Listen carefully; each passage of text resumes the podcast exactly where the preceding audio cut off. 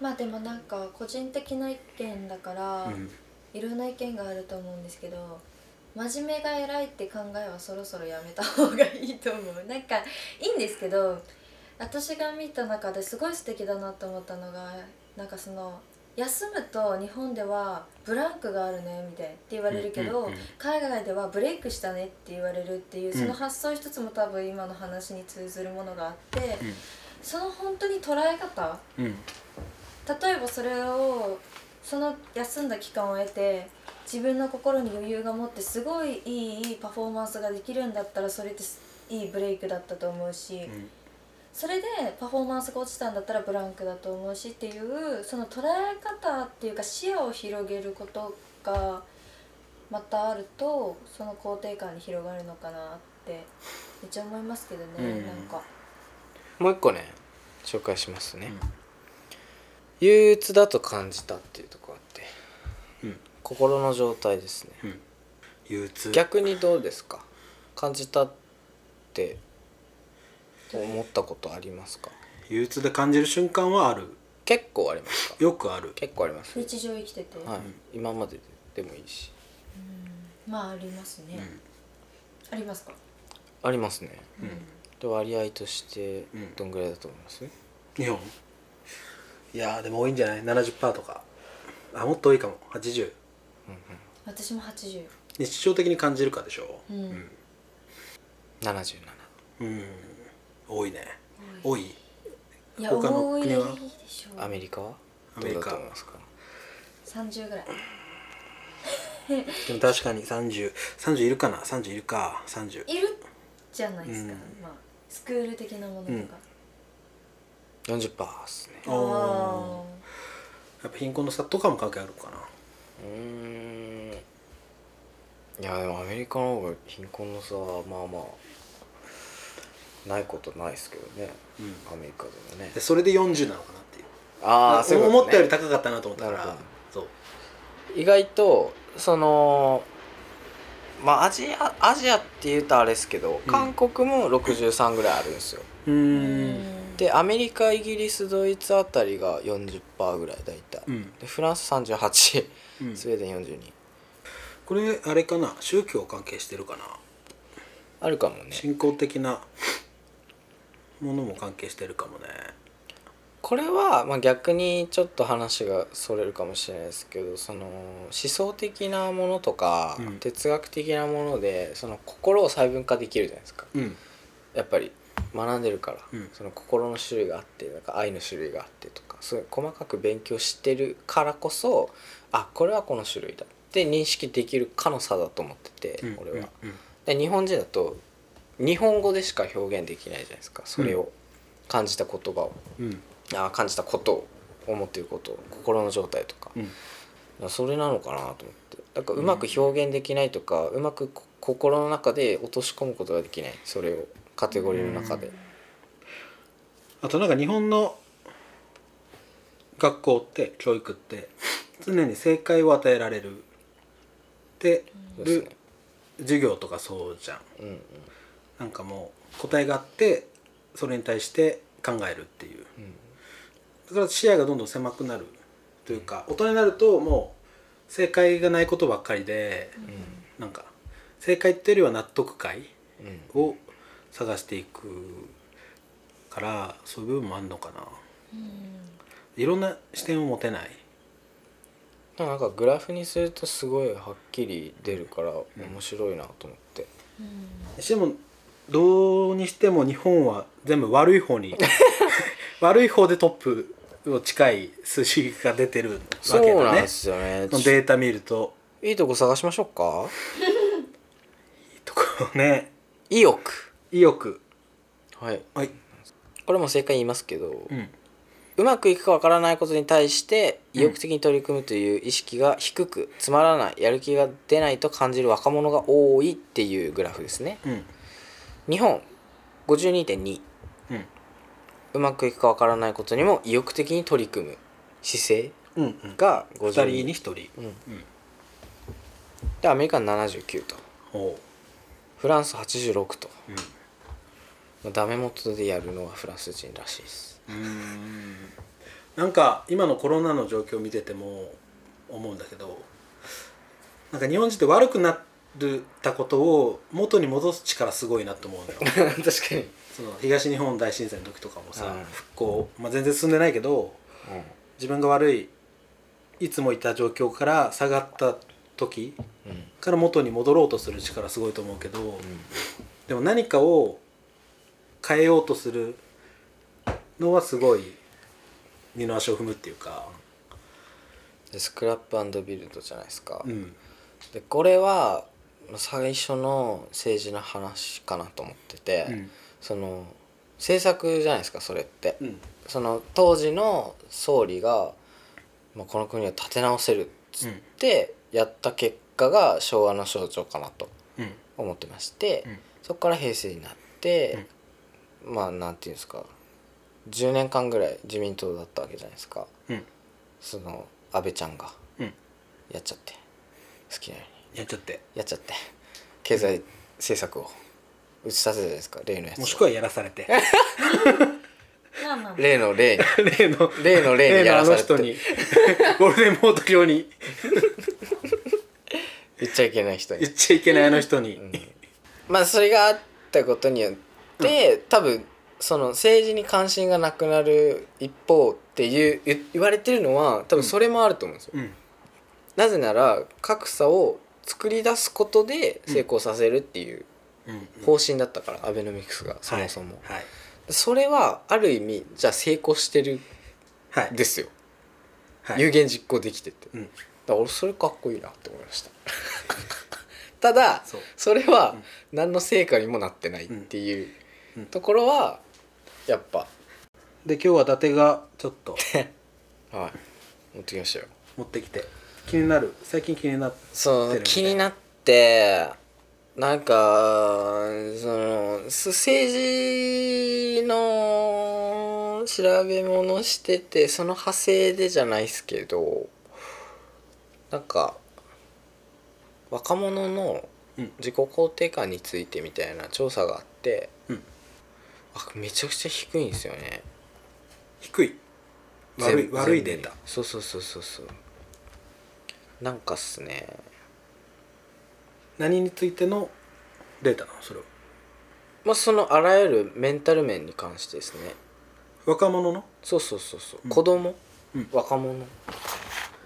内閣府がうん子供若者白書っていうのをやってて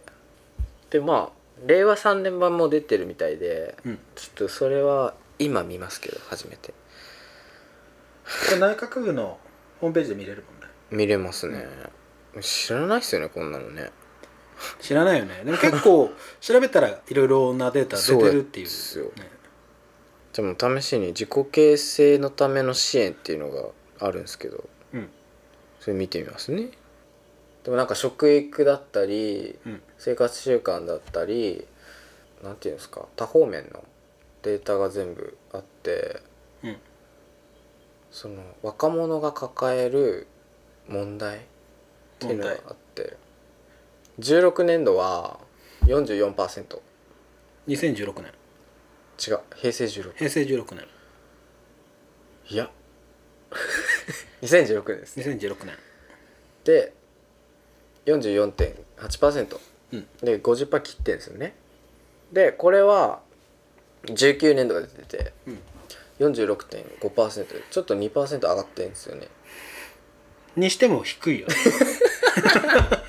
低くないこれあバレました逆に言うと自分今の自分が嫌いだ好きじゃないっていう人が50%以上いるっていうことにもなるでしょこれそういう数値ですうんしかも子供若者限定ですこれは、うんうんまあまあまあ若者っていうことは20代かな20代半ばぐらいまでいくんじゃないですか、うんで自己有用感うんっていうのがあって、自分は役に立たないと強く感じるっていう項目があって、うんこれは19年度49.9%、逆に高い方なんじゃないかと思いますけど、これ50%いってるんでほぼうん半分の人だから2人に1人の子供が、うん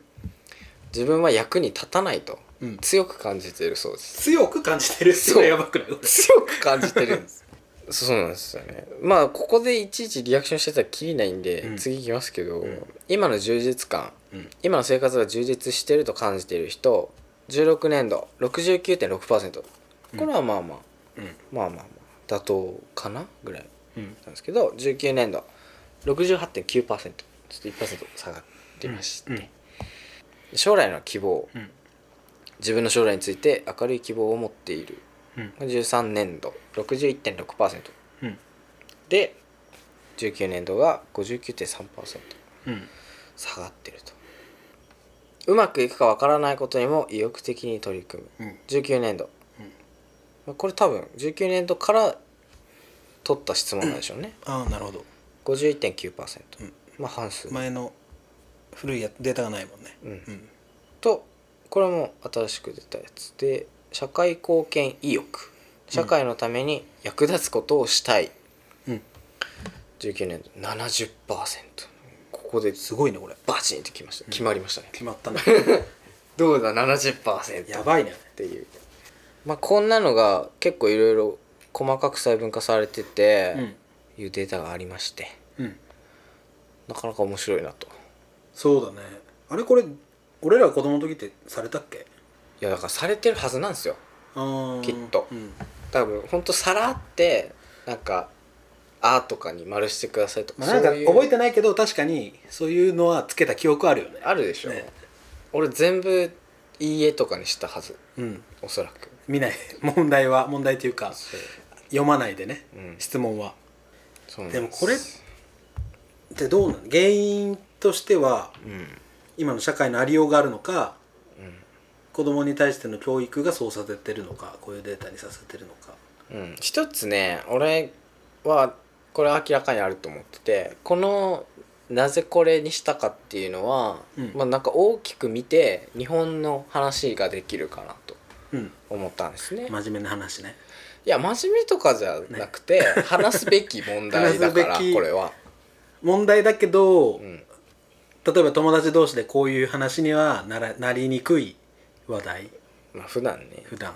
日本ではそうですねだかならるここれがもう証明ですそようねそうそう今ねそうすでにねそう話す価値がないって無意識のうちに忖度されてるってことですから自分の中話にす価値がないも違うんじゃない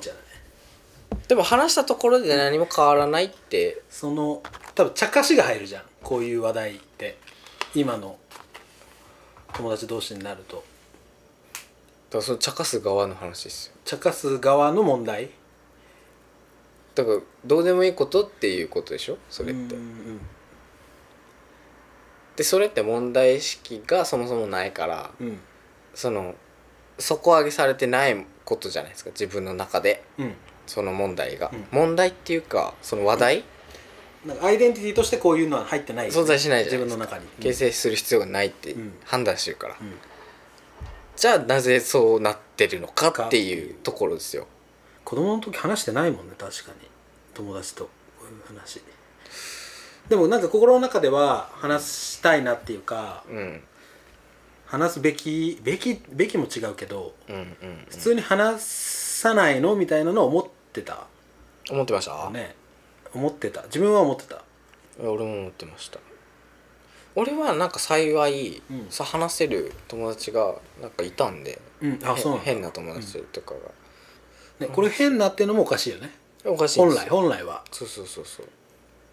じゃあここではい他国他国あ欲しかったやつ やっぱ比較がね必要だよでもちょっと古くなっていいですかはい平成25年度うんこれはね特集「今を生きる若者の意識国際比較から見えてくるもの」っていうもう見えてくるうんものなんですよもう明らかにこれは、うんうん自己肯定感うんさっきと同じ質問でうん自分自身に満足している、これはまあさっき言ったのとちょっと前になるんで平成25年度自分自身に満足しているのが日本では45.8%はいアメリカどんぐらいだと思いますひとみさんいきなり振られたけど自己肯定感自分自身に満足しているアメリカの若者日本は45.8ですその時9年前でも60ぐらいいってそうだけどねうんうんじゃあ俺80うんうんもう上を取ってくる感じ結構高いんじゃないかなとえ思でうも高そうだなって思う、 60? 60ぐらいはいってそう60ぐらい80 80じゃあ間取ってうん86です、すご っはい、これはねやばいね結構他の国から見てもトップレベルで高いへーうん数値がそんだなイメージあるうんから何かしらに満足してるんですよどっかしら、うんうん自分のところにうんうんで韓国も71%ううんんでこれこのグラフで見る限り60はないです全部高いです60より70以上です全部他の主要そう諸外国イギリス83、うんドイツ80フランス82スウェーデン70 80%8 割は超えてるんだそうここも、だから2人に1人じゃないんですようん、日本ほぼ日本はっ日本はていうのがあってうーなんでだと思うあのーまず今ここでまず一つずつ聞く紐解いていくと松本杏奈さんって知ってる聞いたことあるあのー徳島から今18歳うんうんで徳島からスタンフォードに行った人、うんえっと今9月じゃんだから9月今入学したてなのようんうんがツイッターやってるんだけどでフォローしてるんだけど自分がで今日のツイートちょっと読んでい いやべえちょっと考えさせてああ嘘です嘘ですだからこの松本さんってすごい叩かれてたの日本で、ううんうんんその徳島からスタンフォードに行くっていうことで多分女性だっていうのもあまあ関係していろいろね叩かれてたんだけど今日のツイートね私受験で2 0キロ体重落ちたんですけど一番太ってた時の伝説の写真を日本の友達に見せると100%爆笑されるのにアメリカでネタで見せたら満円の笑みに太陽が差し込んでて素敵な写真ってま真顔で返されてもはや自分から見せておきながらどう反応していいのか分からなかったっなるほていうのがなんかある意味一つ象徴されてんのかなっどそうっすねていうのがうなんか最近結構見てるんだけど、うんとかうん結構何実況的にツイートしてるのよこの人、んうんその入学したてっていうのもあるんだけどうんっていうのがそのある意味アメリカと日本の違いうんうんを象徴してんのかなっていう、まあ、ルッこれはルッキズムっぽいうんうん意見、視点からだけどがこの満足してるっていうところにも出てんのかなってのを思ったね今うんまあね海外からも今ねボディポジティブポジティブとか、うんそういう新しい考え方がある中での話でもあると思いますけどそうまあ、そういうことなんじゃないですかじゃあ一つのものに対してうん否定から入るのか肯定から入るのかっていうでも別に日本を否定したいわけじゃなくって、うんまあでもそういう捉え方というかのはある、うんなんかうんまじよく言えば真面目というかでもなんかこれはこういうのってなんか日本の昔からの伝統のなんか体育会系的なううんんなんかマッチョイズムみたいなうんのがあるのかなと思うけどうんその容姿をいじるとかうんうん髪の毛をいじるとかうんそういうところからどんどん削られていくじゃん。うんなんかそれを良しとしてきた歴史がこうデータとしてもろに出てるのかなと思うけどう、んまあねね、この一つその満足してるかどうかっていう部分に関しては大久保です伊達ですカ。カルチャーメンおお、麺で切るんすね。最近ドキュメンタリー見ててなんですか。結構見るいや、そんな見ないですね。ネットリックスで「なぜ君は総理大臣になれないのかあ、それ見てえやつ。 立憲民主党でしょ。」見たの見てんの。立憲民主党調べてんすよ、 何なんか仕事で今。あー、いろいろあって。 いろいろあって仕事で。含みがあってあー、いろいろ。政治にちょっと興味があって。でまあずっと見たかったっていうのもあるし見たんすすか。見たのうん家ででこれは小川淳也さんっはいていう国会議員のドキュメンタリーで17年間うん撮ってる最初の落選からうん2020年のコロナ初期までうんを追ってるドキュメンタリーなんだけどめっちゃ良かった、大島さんでしょそう大島さん監督大島渚さんの息子そうそうそうそうめっちゃ良かった何がなんか国会議員っていうか政治家うんって結構イメージ的になんか子供の頃の先生みたいなイメージだったのよ学校の先生を見てるっていうかあなんか先生子供の頃の先生って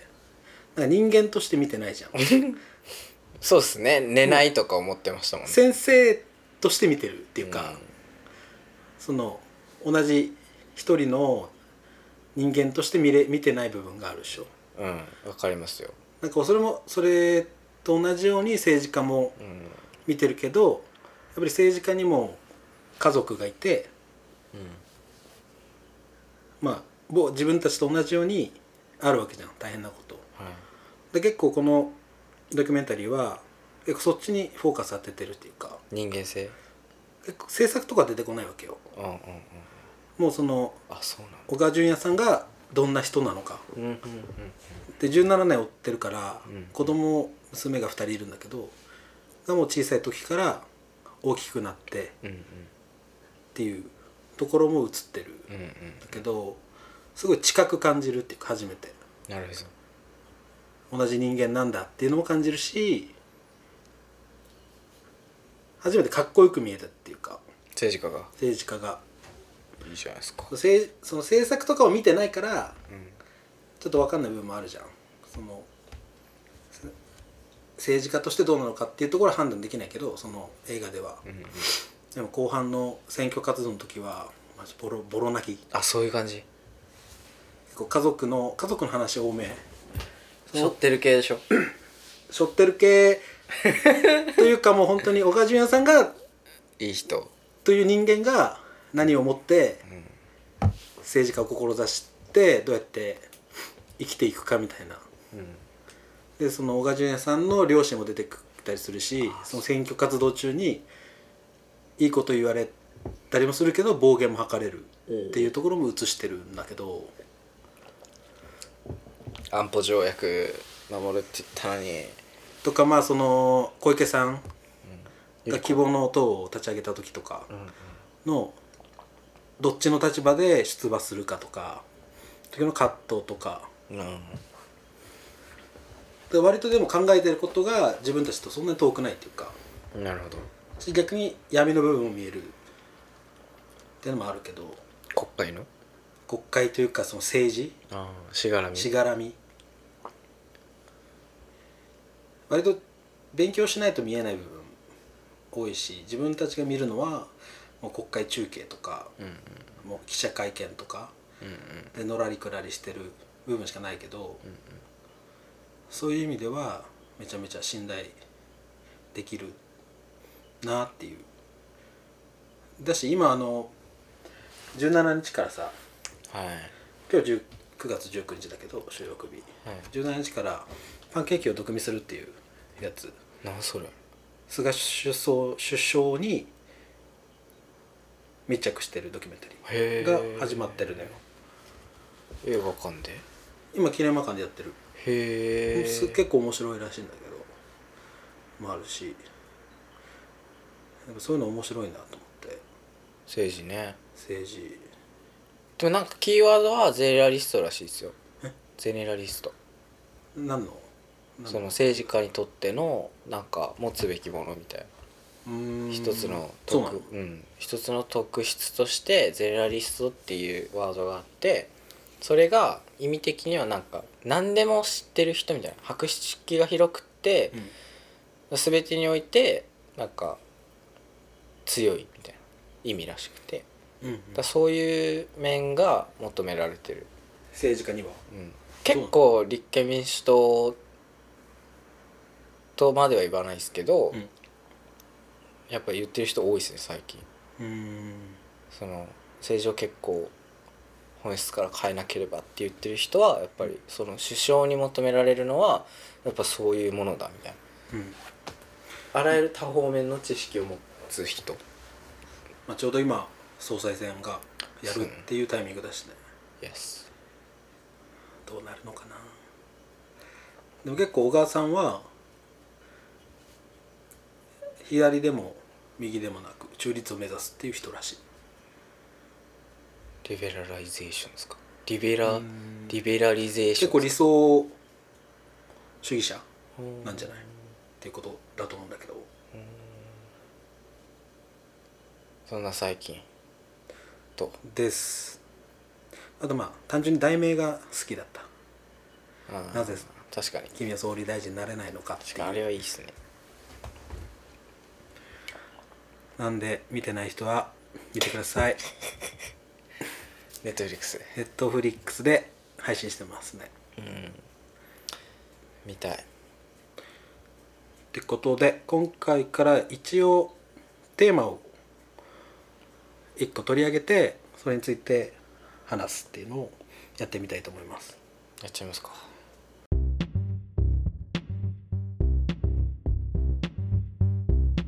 はい始まりましたはいカルチャー面カルチャー面ですカルチャー面に決まりました決まったんですこのポッドキャスト のこれなんていうの題名ポッドキャスト名番組名か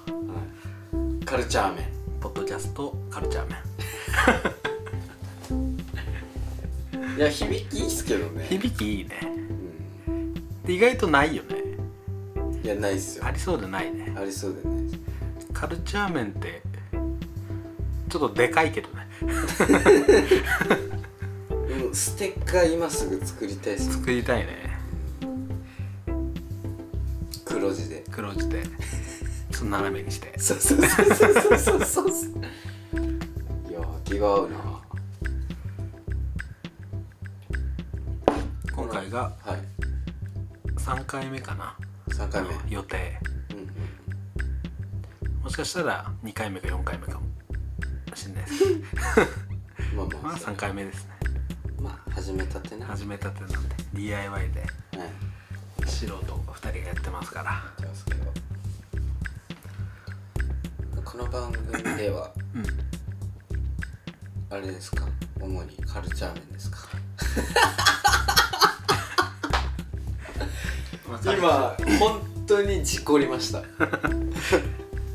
まあまあそういうカルチャー面ですよそうだね音楽とか 音楽映画まあその他はまあいろんな芸術とかアートとか見るいいや好きですよもう見るよねいろんな方面のはいカルカルチャーがカルチャー好きな2人ーはい略してカルチャーカルチャーまあ男二人ってことでねそうですねカル面がはメンメンズ2うん人カルチャー好きなメンズ2人カルチャー面が好き勝手しゃべるいそうですね雑談ポッドキャストということで 2MC ではいお送りしておりますけどもはい私が大久保ですはいなるほどはい そして私が伊達ですの2人ではお送りしていきますよいよろしくお願いしますろしくお願いしますあ今の日あはいはいはいルームメイトをうんやってるじゃないですか俺がはいはいルームメイトとはおをそっか知らないんでルームメイトっていうそのクリエイタープロジェクトをやってまして今ほうほなんか映像を作ったりううんラジオ出たりうんやってるんですけどまあこれからだよねいろいろ本,、まあそうそう格的に動いていくのはもちろんでラジオやってるんですけど毎週うんうんあの俺の喋りのスキルが異様に上達してて、ほうちょっと怖いです最近うんでも結構怒られてないああれからっすねあそうなんだそう喋りすぎみたいなあの緊張がなくなってしまって、うんうんちょっとやばいですうんやばいまあこれポッドキャストなんで制限ないですから特にははいいリミ好きッター勝手解除ってことではい喋れるんでどうしようかな僕は別 にラジオやってるわけじゃないんでそのスキルとかは全然わかんないですけどそうっすねはいまあでもラジオ好きじゃないですか我々ラジオめちゃめちゃ聞いてますね何聞いてました子供の時とかはきっかけかなきっかけはあれだねスクローブロックまあ今もやってるけどねもう今は全然聞いてないけどうん中高はえーっと八代亮斗うんうんうんうんと山重校長のうんうんスクローブロックめちゃめちゃ面白かったなうん面白かったとかねミュージシャンがとかアイドルが授業やるんだよね授業って手で、単純に声がいいっすよねうん、だ誰誰で2人ともうんうんうん聞きやすいっすわうんいいね喋りうまいしうん八代さんは違うなんだっけ今スカイロケットカンパニーかっていうラジオやってるしね今ねそうなんだうんまあ結構同じようなスクローブロックは学校だけどスカイロケットカンパニーだから会社っていう体でやってるよね で今あれだよ八代さんが今脚本でポッドキャストのドラマやってるよねそうなんだそ面うそうそう白いあの元乃木坂の江戸まりかさんが主演の好きな女優とかいるえいますよいっぱいいますよいっぱいいるいっごめんなさいいっぱいいないですぱいいないあーなんかじゅ好きな女優いるとか聞かれるとパッて出ないですね演技が好きな人とかね演技あでも広瀬すずうまいっすよ、うんうまいと思うんうんう広瀬すずさうんうんんの出てる作品ってなんか印象的なのある最近はラストレーターっすねラストレター最近のやつ岩井俊二のあマスター格好と共演してるあとね田中玲奈あほうまいううーあの人はうまいっすねえーうまいっすよ知らないでしょあの人のうまさをうんあんま印象にないねでしょ意外と数出てないんですよねあの人顔わかりますわかると思うなんか想像してる顔が違うかもしれ ない田中玲奈田中玲奈だよね田中玲奈田中玲奈ってあなんか工藤勘がずっと好きな人って言ってるのあそうなんだ人そうそうそえモモームスのう違います違うよね麗しいうしいだよねラッパーです麗しいラッパーナッパうんだよね合ってる合ってたそうそう田中玲奈だね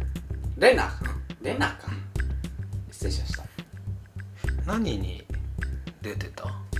や俺が一番好きなのは容疑者室井慎二ってやつでえ出てて、はいはいはいあの踊る大捜査線のスピンオフスピンオフはいはいはいあれで、なんかなんとかしたんですかみたいな、でそれはなんとかかんとかですっていうところがあって叫ぶシーンがあの法罪状、罪状っていうかなんて言うんだろうななんか例えば公務執行妨害とか言うじゃないですかはいはいはいでああいうのを言うところがあって「公務執行妨害です!」っていうところがあそこがめちゃくちゃ好きです あれだけで今までうまいと思ってきたぐらい好きですあずっと残ってますもんねあのセリフいます誰かーうん水島ひかりさんいやそれはうまいわちょっと違います違う 石橋静香あの石橋静香でも絶対石橋静香じゃないですかあ毎あ回黒木春好うまいきです私服が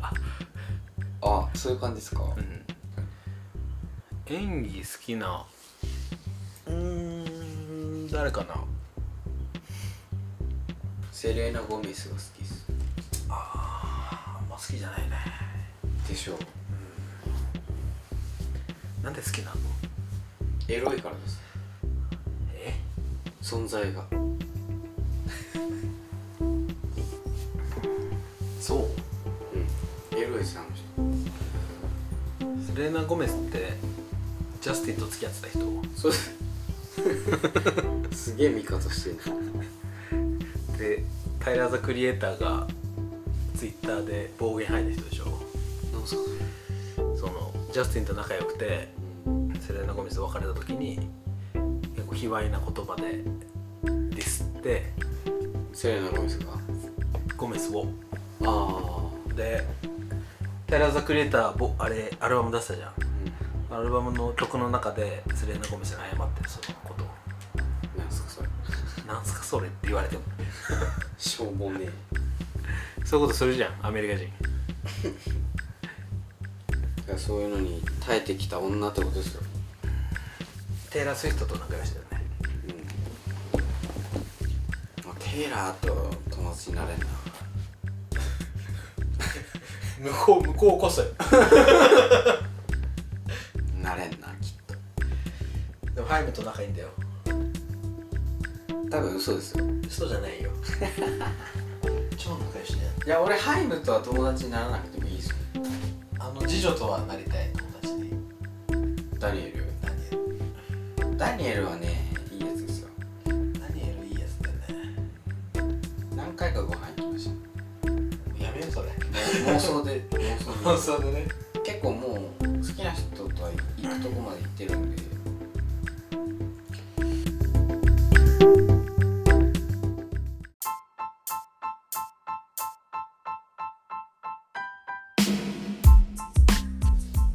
思うんですけどその俺がどうしても楽観的だからはいはい楽観的なんだね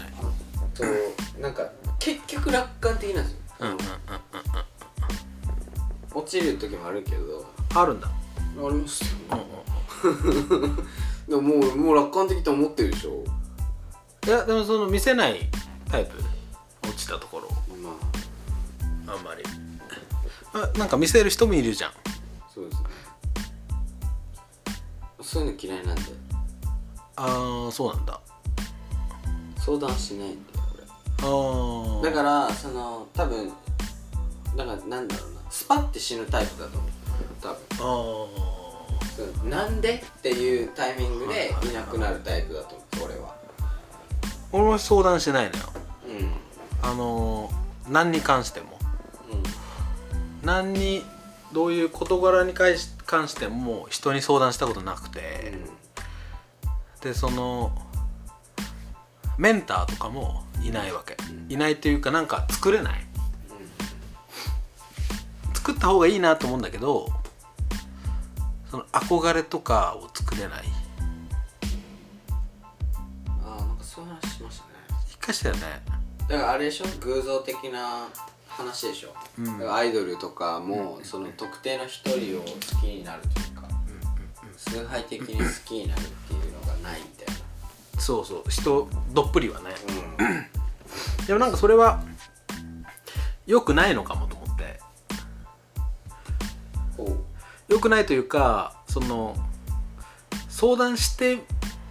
見てから決めれればいいのかなみたいなうあまあまあそれもありますよねそうそうやり方としてね、そのね相談したことないわけだから相談したらどうなるかがわからないうんうんじゃないで一回相談を相談というかえーっとまあし相談しないってことはさ自分の弱い部分を人に見せないじゃんそうですねそう見せてみたらどうなるのか自分がどう感じるのかをやってみたの一回この前ね意外と普通だったね普通とはそのある意味それで保ってる部分もあるじゃん人に見せないっていうことで自分を保ってる部分もあるしうんあの相談しないことが自分のアイデンティティであるみたいな部分もああったけどうん相談したことで何かが変わることはないうんなぁとは思ったまあでもその行為自体が絶対に蓄積されるから、でその自分にとってのチブっていうか弱い部分をうん見せることがその相手との信頼を作っていくのかなっていうあことも思ったのねー関わり的な関わりが深く深くなりたいと思ってるならばそういう部分を自分から見せないとまあ言ったら心の扉を自分から開かないとうんうんそれを相手に求めることはできないよなうんと思ったわけよ。だからそれがなんかそれこそセロさん的に言う大多数のやり方なんでしょうねそうね、一旦その人にまあでもなんかそのそうだねできてる人ってそんないないんじゃないでもその自分から見せるみたいな相手には求めるけど自分から見せるっていうなるほどね、のをこの前やってみたわけうそしたらなんか意外といいかもと思ったん、あいいかもと思ったその時はねじゃあいいんじゃないですかその相手のあれにもよるよね反応とかにもよるけど相手にとってはしょどうでもいいことじゃないそういう時って大抵自分にとっては そうなんすか自分にとっては大きいことでもまあまあ相手にとってはそうでもないことあそんなことみたいなま多いじゃないあ大抵そうじゃないまあそうかもしれないですそういうなんかもう生き死にに関わること以外はさうんどうしようかなと思ってるとかじゃなきゃ得がなければ大抵笑い飛ばせることじゃないうんそういう見せないんだもんね伊達くんもだから俺はそう見せるんですよ見あせそうなるんんだだけど人に期待してないからはいはいはいその意見を求めたとしてもだからだから人間がその考えたところで何も変わらないしましてや世界は何も変わらないっていう前提で生きてるんで何にも変わんないみたい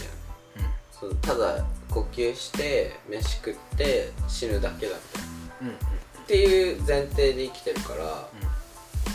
何にもないですね悩みもなければ希望もないみ たいない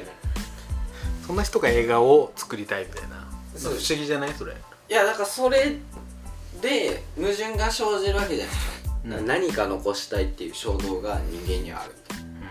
その例えば子孫、動物的な話、なんか遺伝子的なものを残したいっていうそれがないとしたらその芸術的な行為があるとするじゃないですか、うんうん絵を描くとかで俺の場合は、自分が死ぬこととか、人が死ぬことがすごく怖かったんですねほうほうほうなぜ死ぬんだみたいなほうほうっていうのはすごい考えててこれ結構多いと思うんですけどみんなおーなんで人って死ぬんだろうみたいな誰しも考えることじゃないですかそれっなるほどてなるほどなんですよでその死ぬ理由がないのにうんうんあなぜ死ぬんだみたいあー俺考えたことないかもなマジですかそれはちょっとイカレポンチだと思いますいやまあまあなんか前提にさ生きてるってことは死ぬってことっていうあその生態系の流れとしての考え方ですねうーんその動物的な私あと二元論うん、の話かなそっちじゃないはでそれだとしてもでうすよ、んうんその何ですかその疾患を負って何かしら死ぬわけじゃないですかそれってでそれって理由が存在しないんですよで人間ってその選択する生き物じゃないですかうん基本的にじゃあ左に行きたいってじゃあ俺は右に行きたいっていう何かしらの選択はいはいをは毎日決断してるわけじゃないですかいうんこの信号黄色だけど行くか行かないかみたいなうんで行ったみたいなうんうんとかそういう選択をしてるけど唯一選択を避けられないのが死なんですよね、僕の考え方としては。でその選択をなぜ避けられないのかっていうところがあっておかしいって 思ったんですよ俺は。はあはあはあそれでずっと生きれるべきだろうみたいなっ生きれるべきって思ったんだて思ってるんですようんうんうん根本は。うんうんただその現状変えられないから現時点で、だから人は死ぬものだしみたいなはい病気だったとしてもその老衰だからその自然に死ぬ自然死だったとしても死ぬから、、はいずれっはいてなった時に自分が生きてたってことを誰が後世知るんだろうみたいなはいでその知らなかったとして、生きてた意味が何なんだろうみたいなほうすごい矛盾な話をしてると今 ねあその前の話は全部捨ててくださ い一旦ねその相談する相談しないの話は一旦置いてってもらっうんあいやいやいやうん、うん、てえどう矛盾しましたっいやいや生きてることに意味を見出そうとしてるわけじゃんけあそうですよそれすごい矛盾じゃない言ってたことと、そうだから矛盾の話は後でしますかうんうん、ら、うん、だし傲慢そうそうそ傲慢な話をしてうでるもなそのなんですか感情とか、そういうの言い出しちゃうとちょっと本筋からずれるから、避けますけど、そのなんか生きて、その害を及ぼすことはないんですよ俺からしたら人間ってなんかその死ぬ必要がないって考えた時にでも死ぬそれってそもそも矛盾じゃないですかだから感情が必要ないはずだからそれで考えるはいはだからその考えて選択するっていう選択が選択するっていう行為が必要ないってことになってしまうから死ぬっていうことは。って考えるとそれでも考えることは存在する人間には思考するっていう。ってなると何か残さない自分がここで何を考えてたかっていうものを存在したっていうことを残すっていう意義が絶対にあるって思ったんですね。だからそれは何だろうってなったらその芸術的な行為として作品を残すだったり、何かしらを制作したいはい行為として残したっていうことを、うんうんまあ、100年後なり、うん200年後なり1000年後なりうん残すっていう行為にかけることしかできないかなって思ったんですよね。でそれってすごい矛盾じゃないですか。全くわからないわかれいやその言ってることはわかるけど残さないといけないっていう結論に至るのがわからないねだからそれは、うんうんだから立ち返ると死ぬのが怖いからなんですよ。うんうんそこがやっぱり根底にありますね僕は。恐怖を感じるんだもねう怖くて寝れない日もあったしあ死がそうはいはいはやっぱりちっちゃい頃に死を結構見てきたから、うんそのおじいちゃんが死んだりとか、うんおばあちゃんが死んだりとかうん結構あったんで、なんで苦しんで死なないといけないんだっていいうところがあってしかも本人は確実に苦しんでるわけじゃないですかうんうんそれおかしいと思うんですよね、でおかしいって思うってことはおかしいってことなんですようん人間だからうん人間として生を受けてるからどうしてもだから猫じゃないからうん猫じゃなかったらいいですよそう餌もらって猫だったらいい猫だったらいいですよ全然でも人間として生まれてしまってるからそれは考えるでしょはいはいしょうがなくないですかそ考えるのはねれ そうんう無理ですもんだってそれだったらロボットとして想像してくれって感じですもん逆切れとかじゃないですよこれはうん、うん、いやでもなんか多分考え方が多分違うんだろうねいやでしょうねうんなるほどねそういう感じですね俺は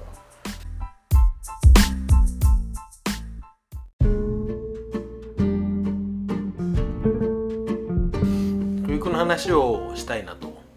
思ってるんですはい教育ってどうなるべきですかねおおっていうか日本の、まあ、自分らが受けてきた教育ってどうですかなんかその授業で受けるころじゃない気がしますね重きを置いてる教育日本でおいて日本においてその集団行動とかはいはいそのチャイムが鳴るまでに教室にいるとかはいはいそういうところなのかなって俺は思ってますこれまでのあなれるほでど教育ではないとある意味うんだからそのなんかどこからを教育ってその広い意味で取るかによるんですけど少なくともその先生たちは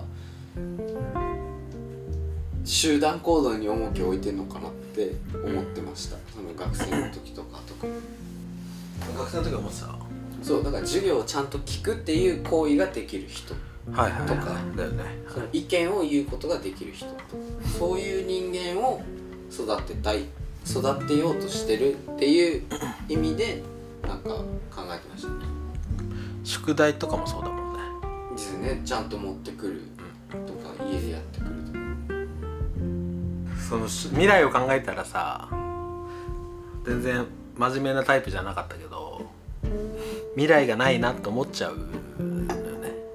今のでも未来に何の興味もないのに未来何の興味もないなんて言った むしろ生きてるうちしか興味がないんだよ ああ矛盾っすねうるせえよそうですね暗くなっちゃいますよね話がねた例えばこのボトキャストのテーマやカルチャーなんてさその学校教育においては端に追いやられてるものじゃない日本の学校教育においては今今だったらさ例えば高校の時の選択授業で美術とか書道とかあったけどめっちゃ楽しめると思うのねでしょうねね美術なんてめっちゃ楽しいじゃん楽しいっすよでも高校生の時はそういうもんだと思ってたよね恥のものだってでもあれが分かんない俺だからそれがメインだと思ってたから人生ので思わせないといけないんじゃん 学校こそがそうですねそれがみんなであるべきみそうたいなそうそうそれそれが大多数であるべきででもそういう育て方したら少なくとも日本では生きていけないでしょうねもう日本は死ぬんですねでもまあそう我々ってその知識があるわけじゃないじゃないですか、うんそのはっきりとしたはい理由が述べられるわけじゃないじゃそないうですかそうそうもうなんかざっくりとした感覚だもんねうん感じることでしか言えてないじゃないですかそうそうそう何の責任も取れないしねそうそうそうそういうもんじゃないですか、うんその知らないことなわけじゃないですかそれって、うん根本的なものは知らずに人の意見を左右できる時代じゃないですか、うんとかなんか少なくとも授業でその美術の授業とか中学校とかあるじゃないですかあれってやっぱみんな息抜きの時間 っていうか、休憩みたいな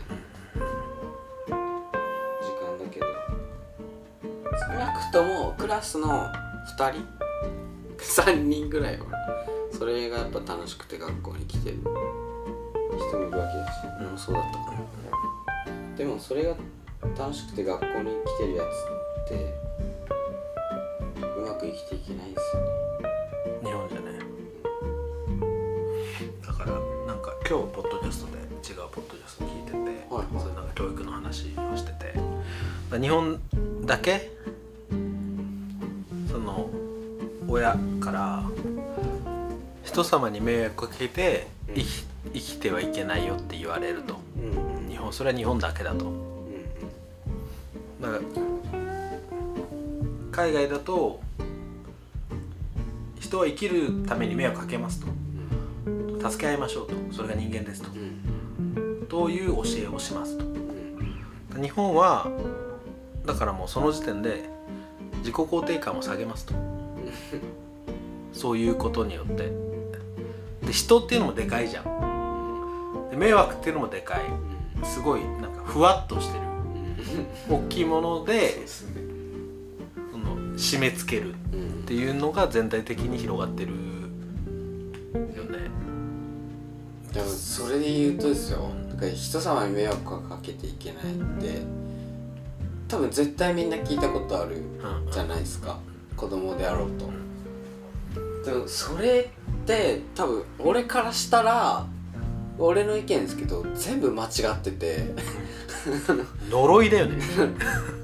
例えばですよハンディを持った人だから車椅子でしか生活できない人って絶対に迷惑かかるんですよ生きていく上で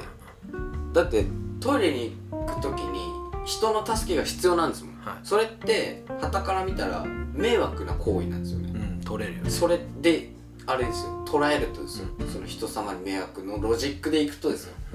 って考えると障害者に人権はないって言ってるようなもんなんですよだってもっと言うと赤ちゃんそれでそれはまあ言い過ぎですけどでもそうじゃないまあそうなりますよ生きていく上での迷惑かけないっていう点で言うと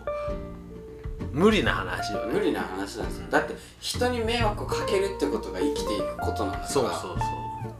そう矛盾す矛盾という かなんていうかるまあだからその根底を考えるっていうんですよ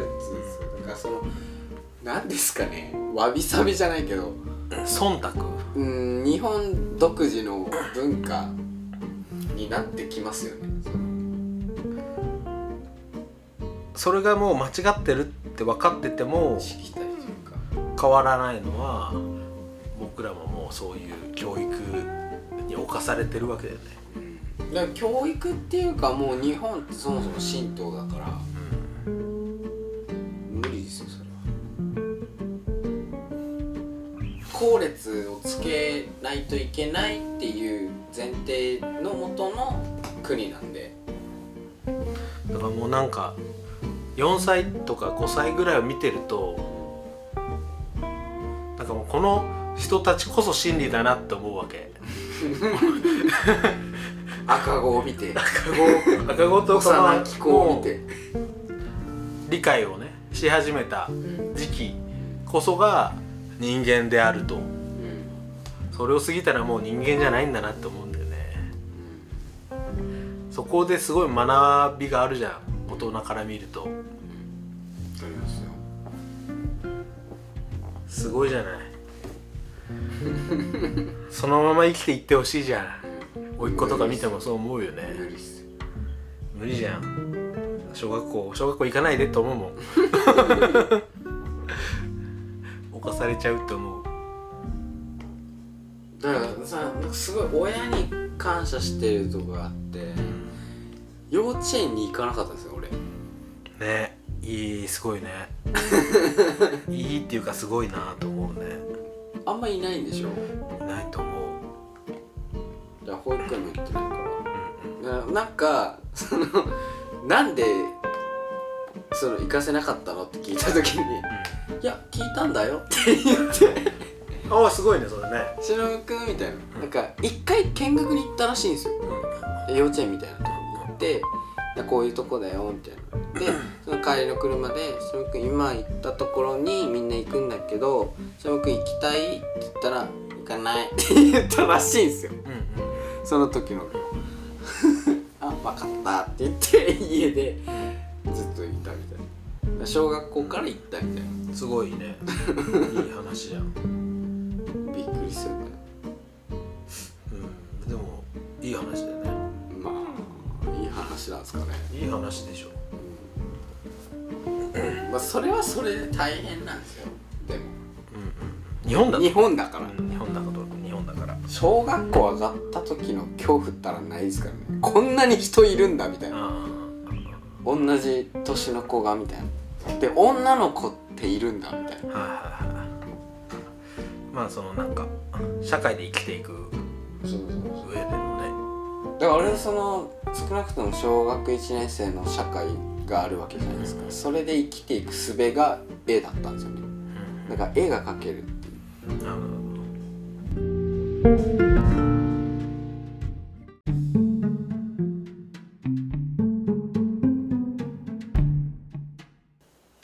数学とかも必要じゃないうんその本当はね科学とかもうん必要なんだけどなぜ必要かのなぜを持ってないと必要じゃないじゃんそうですねそこが一番重要じゃないうんそこをメインにしないといけないんだよね例えば映像作るってなって映像映画が好きだとうんこんなことやってみたいとそそうなって初めて数学とか物理とかが必要性が生まれるわけじゃないそうですね英語とかいやましてや道徳とかそういうことですよ道ね徳とかいきなり始まりますもんね道徳ってね 14ページ開いてくださいですもんねそれは誰も見ないですよ見ないし意味がわからないもんねわかんないですよねだっておかしいですもんいい話を見るわけでしょ、うん結局だからあのー、なんだっけなんなんだっけあのー、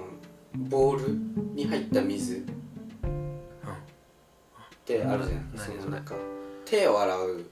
水なんですけどうんその食事の時に知らない人がうんその手を洗う用の水をうんなんか飲んだみたいなはでそれを見た人たちがその知ってる人あはい手を洗うもんだっていうの知ってる人が同じように飲んだみたいな、でいい話ですねみたいなのがあるんですよ道徳の教科書に、あの人はなぜ同じように 水を飲んだんですかみたいな問題形式で出るけどそれを面白いって思えないですもんねうん意味がないから。意味がないでいい話だとは思うけど、それでってなるからなぜこの話をしてるのかとかなぜその話が大切なのかっていうのを先に言わないから入ってこないですよねそのストーリーが。だからさ学校作ろういやそうなんですよ。もうなんか一つのう心にあるんだよね学校を作るっていうかんそういうその人の好きをうん見つける場所うんが宮崎にもあればいいなとでもあることはあるんですよ。そのあのなんだなんだろうな林間じゃないけど。うん確かに確かに学校に行かずとも教育機関の役割を果たせる機関というかそのやってる人たちはいるんですけど、まあ、表立ってはないですよねそういう人が増えればいいよねまあ少なくとも10代のうちにでしょうねそれをやるんだったらそれをやっていいんだよっていうさうことじゃないんやりたいことだけをやっていいはずなんですよだってそうそうそうの YouTuber とかが一時期そういう CM 作ってたじゃないですか、うん好きなように生きていくみたいな好きなことで生きていくみたいなそれってあのココピーとして出してましたけど、あれは当たり前のことなんですよ、だって料理を作りたい人は料理を作るわけだから、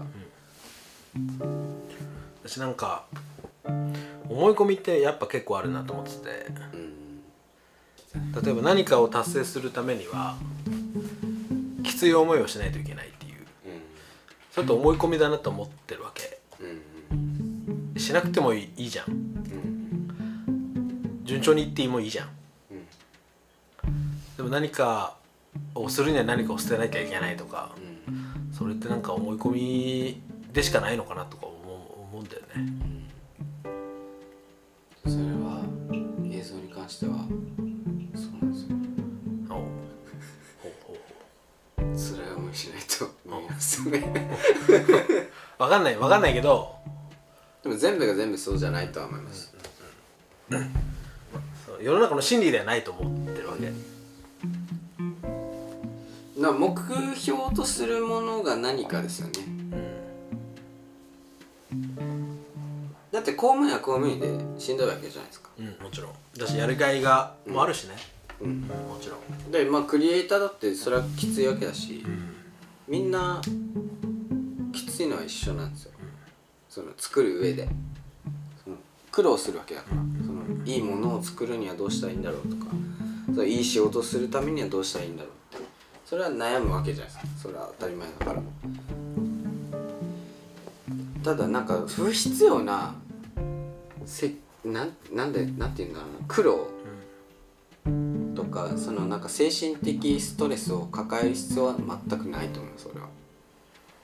れはだしそれは上の人間が絶対にサポートするべきだしなんか前から思ってたんですけどその世代が変わっていくわけじゃないですか、人間だから、例えばその今30代から50代の人間が今多分日本を作ってるわけじゃないですか俺の持論ですよこれは 多分30代から50代なんですよ確実に実動してるの日本でって考えるとその30代から50代の人たちが変えようって思わなければ変わんないんですよ20代がいくら頑張っても絶対数少ないしねそうだからそのよく言うじゃないですか先輩たちが無理だって だから俺たちの時はこうだったってうんはいことを言っちゃおしまいなんですよ死ねばいいですね学生の時が一番最高だよとかうん今のうちに若いうちに楽しんできだなけどないとか言っちゃおしまいなんですおよしまいたとえそうだったとしてもそこで変えてもらわないと無理なんですよいくら若者が頑張ってもそれお前の話だしいやそりゃそうかもしれんけどだとしたらそのあなたがふひ不必要に頑張らないとそれは変わらないんですみたいなそれはしんどいことだけどってってことじゃないですかって思いますけどね思うっすね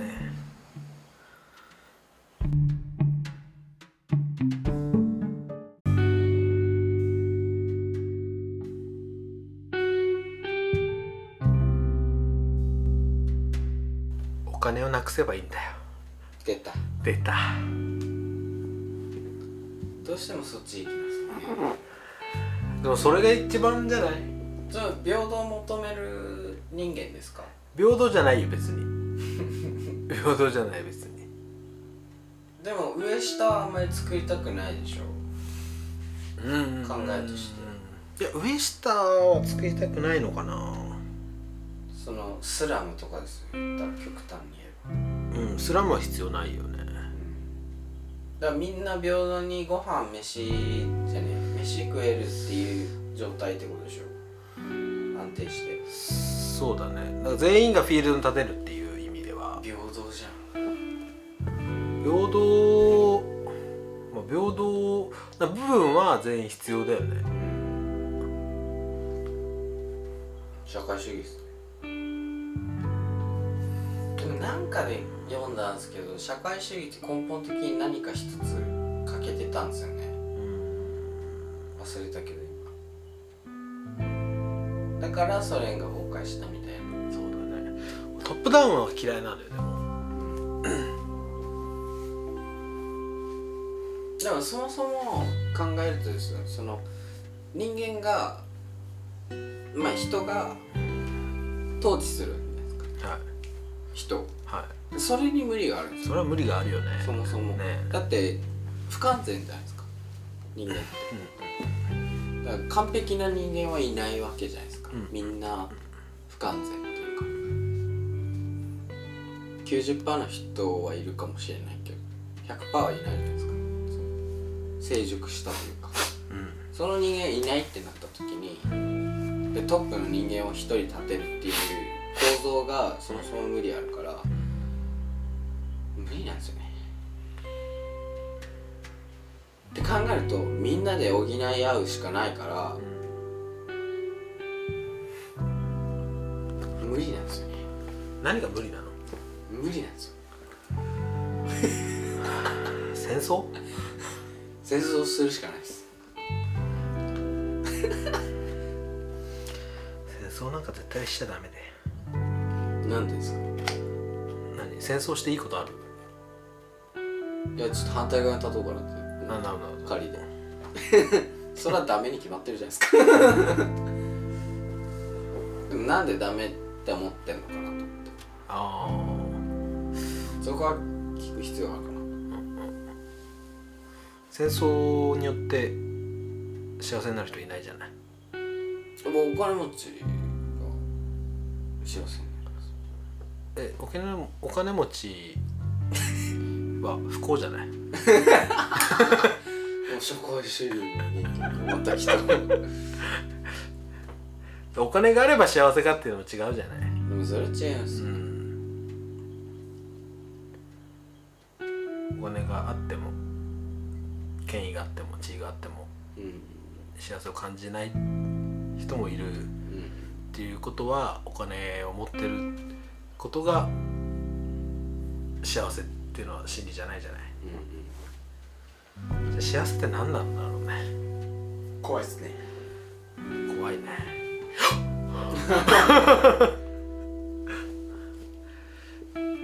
何をやってる時に幸せ感じる話したことないですあ俺あの一瞬とかそういう瞬間的な幸せああり満ます満たされる瞬間はある満たされるないですねうん今まで一度もないですない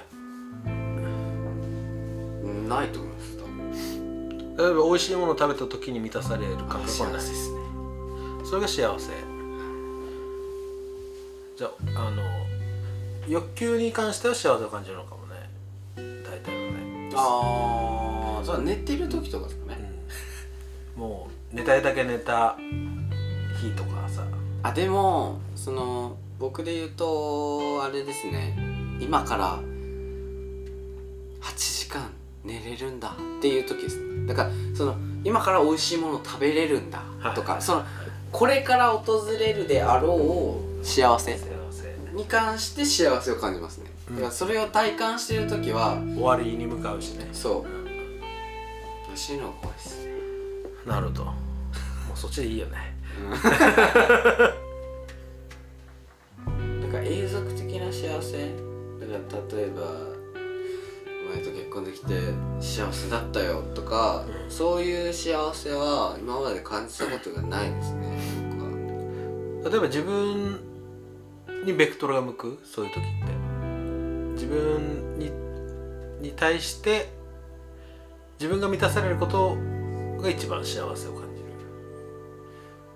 じるうーん人に対してよりもでもなんか一番魅力を感じるのは会ったこともない人が俺が何かしたことによって幸せを感じてるっていうのを他人から聞いた時が一番幸せかもしれないですね、その人はし存在を知らなくても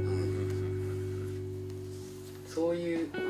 何かが巡り巡って誰かに幸せを与えてたっていうのはあなんか自分は生きてたよかったんだって存在価値を感じるそ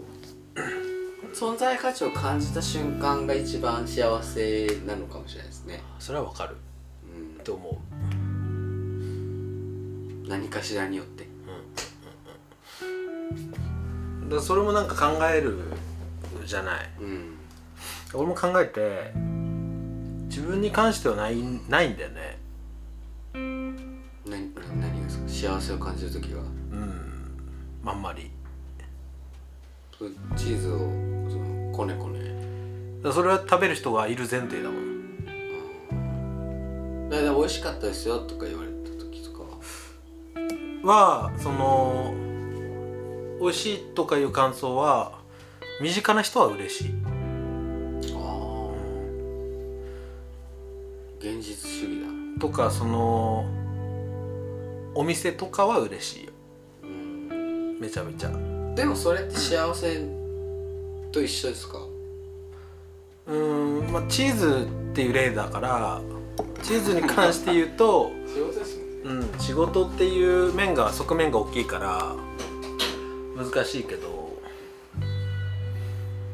でもやっぱ身近な人 でも何か自分が一番何に幸せを感じるかを考えた時に自分が何か影響を与えてその人が喜びを感じてることが一番嬉しい幸せを感じるなと思うねやっぱりそれはさっき俺が言ったことと全く一緒ですで人の役に立つじゃないけどだからそれは自分が何かを残せたってことでしょ結局自分に返ってくるっていうことかなあそれは知らないと意味がないんだ相手がいやその自分が影響を与えたっていうことを知らないとやっぱ意味はないんですね知らないと知れなくない例えばその影響を与えてるかもしれないでもいいわけじゃないですかあーでもそこに自分の存在価値は感じなくないかもしれないだとでもそういう人いっぱいいません自分の仕事はきっと誰かの役に立ってるはずだってそれは無理ですね俺は無理信じてやってる人いっぱいいますよそれは希望的観測じゃんそうそれじゃ無理じゃない俺も無理ですけどでもそういう人いっぱいいますよね見てる人はいるとかうんまあねそういうことですねでもやっぱ何その意味が感じないもんね自分だけがなるとかそうかもしれないっていうものにちょっととりあえず終わりますか終わりますか終われないよね 何の話教育教育の話ちょっとしましたしたね、まあ、でもこれから宮崎でとりあえずさ生きていくわけでしょそうですね何かしらねやりたいことをうんやりながらうんそれを通じてうわまとめてしままとめないと終われないじゃない終わらないつもりうまあなんか残したいのはありますよね残したいレガシーレガシー遺産残して引き継ほがられ遺産なんすよ引き継がれて終わるからもう 生きた証ですよ引き継がれていく部分と共にやっていきたいよねそうっすねこれからまだ出会ってない人たちの中にさまあねいるわけじゃない多分親友になれる人たちが そういうのは楽しいですねだってここもね2年前まで赤の他人だったわけようんって考えると面白いじゃない、ね、まあまあだって2ただの出会いで年すけどただの出会いが 今は何ポッドキャストを一緒にやる親友となったわけですよそうですよこれこそが生きる意味でしょまあそうなんですけ どそうですよそうでしそょれ間違いないと思います生きる意味のある部分を占めるじゃないそう考えると死にたくないですよ死を考える必要はないよだって死ぬんだもんでだからですよ、だからこそ抗いたいじゃないですか抗う意味もないじゃない死ぬんだからそうなると芸術は必要なくなってしまいます生を考えようよ死ではなく生き死んだ後は生きてる人間が考えるから生きてる間は生きてるこ間のことを考えようよあじゃあ今を生きるスタイルですね今しか生きれないんだからそれはちょっと同意しかねまある苦悩してます企画者ルームメイトもねは先も見てる部分もあるじゃないい、うどうなるか分かんないけどねん、でも先のことを考えるっていうのはやっぱり意味のあることだと思うんで続けたいしそのまあ5人が5人考えること考えてることは違うでょうかもしれないけどうん、作ってるものは一つなんで何かしらね残っていく部分もあるしうんそうですねということで来週はい頑張ってまた、そうっすね、まあ、頑張ってるわけじゃないけど好き勝手喋りますんで うん、聞いてる人は聞いてるよねお楽しみお楽しみにはいありがとうございましたあざした